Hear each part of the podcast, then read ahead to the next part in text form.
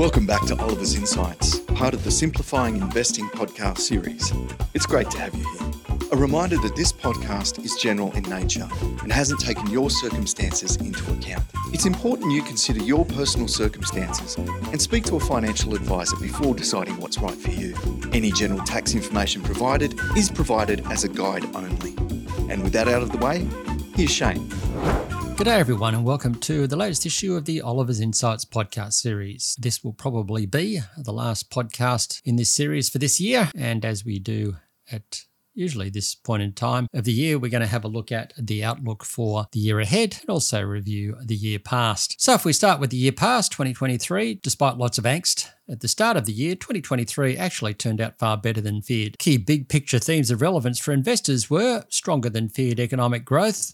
Growth has certainly weakened quite a lot at the end of the year. In fact, uh, looks like the Eurozone might have slipped into a very mild recession, but overall, global growth held up a lot better and conditions generally were better than feared. Global growth looks to have come in around 3%. And in Australia, growth looks to have been around 1.9%, which was helped by population surge on the back of very high immigration levels, offsetting severe mortgage pain for some. Disinflation was a particularly big theme at the start of the year. There was lots of concerns that inflation would not come down. It had peaked in 2022 at 8 to 11%, depending on the country. But of course, it has fallen as we've gone through the last year down to around 2.5 to 5%. Australia, of course, lagged on the way up and is doing the same on the way down, but it seems to be falling too. Peak interest rates, of course, it's taken a lot longer to get there than might have initially been thought, but we do seem to have got there, and many central banks now seem to have reached the peak. This, of course, includes the Fed, which in the last week is sounding increasingly dovish, and uh, various other central banks. I also think the Reserve Bank has probably peaked, although there is still that risk of another one in February. Uh, but I, my base case view is they probably peaked. Geopolitical threats, lots of them through the course of the year ongoing war in Ukraine, conflict in Israel uh, with Hamas, um, tensions with China. But some of those threats seems to have not turned out to be as bad as fear. That conflict with China, or the Cold War with China, if you want to call it that, um, has thawed a little bit. Been a lack of major elections along the way, which helped through 2023. And of course, uh, the war with Israel has not flared to the extent that it's involved major oil producers. In fact, oil producers have fallen a little bit through the course of 2023. And finally, the final big theme, I think, was that, that artificial intelligence hit the big time. We had the launch of ChatGPT at the end of 2022. As we went through 2023, that created a lot of enthusiasm that uh, it would boost productivity, which of course helped US tech stocks. In some, you might describe the year 2023 as characterized by the return of Goldilocks. Economic growth slowed, so it became not too hot. Um, but we also saw inflation come down. Um, so that ideal combination of reasonable growth and falling inflation, not too hot, but not too cold. Yes, there was lots of bumps along the way, and of course we saw that sticky inflation high for longer rate scare in August October period, but ultimately things seem to have turned out okay for investors. In fact, global shares were star performers with returns around 20%. Australian shares were a bit of a laggard, perhaps because they outperformed in 2022, but also because of worries about the Chinese economy and the impact of interest rate hikes on heavily indebted Australian consumers. Government bonds thankfully had positive returns, know, a bit of a losses going into October, but uh, they seem to have rallied since as yields have come back down. Unlisted assets uh, such as um, commercial property were a bit of an underperformer. In fact, commercial property has gone backwards in returns as a result of the flow through of high bond yields to valuations and reduced space demand impacted particularly for office property. Australian home prices perhaps were the big surprise through the course of the last year, rebounding after that slump in 2022 as interest rate effects remained a drag, but that was offset by concerns about a shortage of supply in the face of a rebound, massive rebound, in fact, in immigration levels. In fact, we saw the strongest immigration levels in the year 22 23. Uh, ever on record, and population growth as a percentage was its fastest pace since 1956. Cash and bank term deposit rates improved dramatically from what they had been after many, many years of near zero returns. Still modest returns, though, but uh,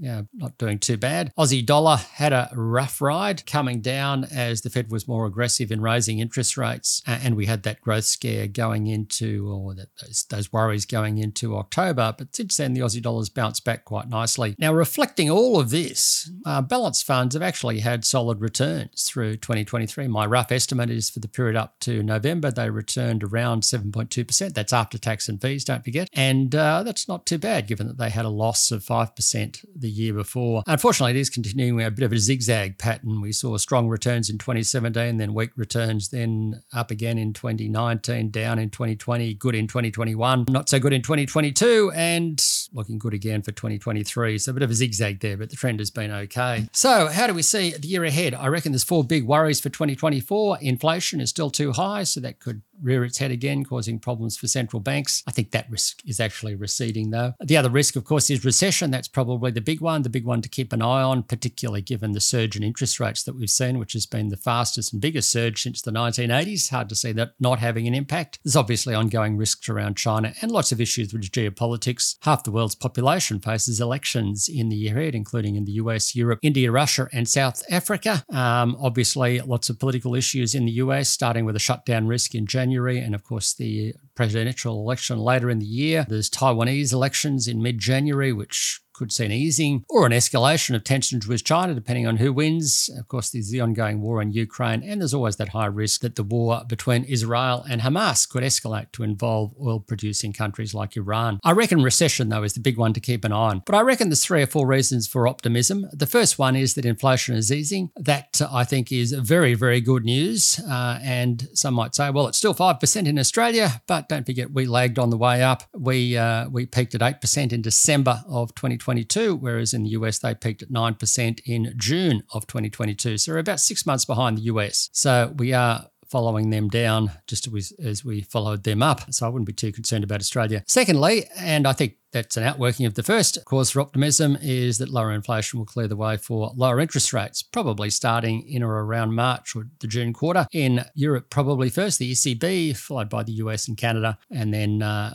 proceeding to Australia, where I think rates will start to come down from around the September quarter, ultimately taking the cash rate in Australia down to 3.6%. As I alluded to earlier, there is a risk of another rate hike in Australia in February, but I think falling inflation should head that off. In fact, when the monthly numbers come out for December, not talking about the December quarter, but the December monthly inflation numbers, they'll probably have a three in front of them. Thirdly, recession is a high risk, but, and markets are no longer priced for it, which is a bit of a negative, unlike at the start of 2023. But if it does occur, it should be mild. We don't have the sort of imbalances in terms of spending booms that often precede major recessions and have to be unwound. Similar story in Australia. Um, so our feeling is that, yes, if you do get a recession, it will be a relatively mild one, but that risk of recession is quite high. And China was well and truly lost lost its luster. There's no doubt about that in terms of its growth, um, and those property risks are high there. But again, it's likely to target roughly 5% growth in the year ahead. And again, back this up with more fiscal stimulus if needed. Finally, yes, there are a lot of geopolitical risks, but maybe they won't turn out so badly. Who knows? Lots of grounds for speculation on that one, but uh, it is worth noting the US has a strong incentive to avoid an escalation in the Israel Hamas war. Uh, the stalemate in Ukraine could turn into a frozen conflict, not good for Ukraine. In fact, horrible horrible for Ukraine, but no problem for investment markets. And elections won't necessarily go in an adverse direction for markets. And it's worth noting in relation to the US that the presidential election year normally sees average share returns. It's normally the next following two years that are subpar. Overall, global growth in 24 is likely to be around 2.5%, down from 3%. Not so good, but not disastrous. With weakness in the first half and stronger conditions in the second half, similar story in Australia, growth slowing to 1.5% in the year ahead, with very weak conditions in the first half, particularly very weak consumer spending, possibly a mild recession in there, but I think stronger conditions in the second half, and ultimately inflation slowing down to around 3% by the end of the year. So, what does all this mean for investors? I think the combination of easing inflation pressures, central banks moving to cut rates, and prospects for stronger growth in 2025 should make for okay returns returns as a whole through 2024. However, with growth still slowing, the risk of recession, shares historically tending to fall during the initial phase of rate cuts, and share market valuations no longer positioned for recession, that could all mean it's likely to be a rougher and more constrained ride than we saw in 2023, which don't forget surprised on the upside. Hard to see global shares returning 20% again in the year ahead, but we do think they'll probably have okay returns of around 7%. Uh, if you look at Australian shares, I think they'll probably outperform a little bit after underperforming in 2023, and they do have somewhat more attractive valuations. But obviously, if we go into recession, that could uh, challenge that. But overall, we do see the ASX 200 returning, and I'm allowing for dividends and franking credits here, around 9% in 2024. Bonds should provide returns around running yield or a little bit more. Unlisted commercial property probably going to remain under some pressure given the lagged impact of high bond yields and the working from home, which obviously has a negative impact on office space demand. Home prices, I think, we'll have a tougher year. Yes, we're still going to see high immigration levels and supply shortfall will remain, but those immigration levels will start to slow. And I think the impact of high interest rates will start to impact yet again. Uh, and so, on average, we see home prices falling around 5% in the year ahead. Going to be a lot of dispersion around that though. Adelaide, Brisbane, and Perth probably doing better, and Sydney and Melbourne particularly weaker on the downside. Rate cuts may start to help later in the year though. Cash and bank deposit returns sort of okay, um, but not the most spectacular, and a rising trend in the Aussie dollar is expected through the course of the year as the overvalued US dollar comes down and the Fed moves to cut rates before the RBA. All up, we're looking for balance growth returns. This again is after fees and taxes of just over 5%, maybe around 5.25%. So, what to watch? What are the main things to keep an eye on for 2024? There's several of them sticky inflation, central banks. As I mentioned, I think that one is going to be a fading risk. The risk of recession is probably a bigger one to keep an eye on, particularly particularly whether it's mild or deep. The Chinese economy and its property sector is worth watching, as are political risks in the US and in Australia. The key focus, I think, will be on how the consumer and home prices respond to the lagged impact of high interest rates. So that's it from me. I hope you've had a positive year in 2023 and all the best for 2024 and the holiday season ahead. Until we meet again, adios. To keep up to date with Dr. Oliver and the Simplifying Investing podcast series, be sure to subscribe to your favourite streaming platform.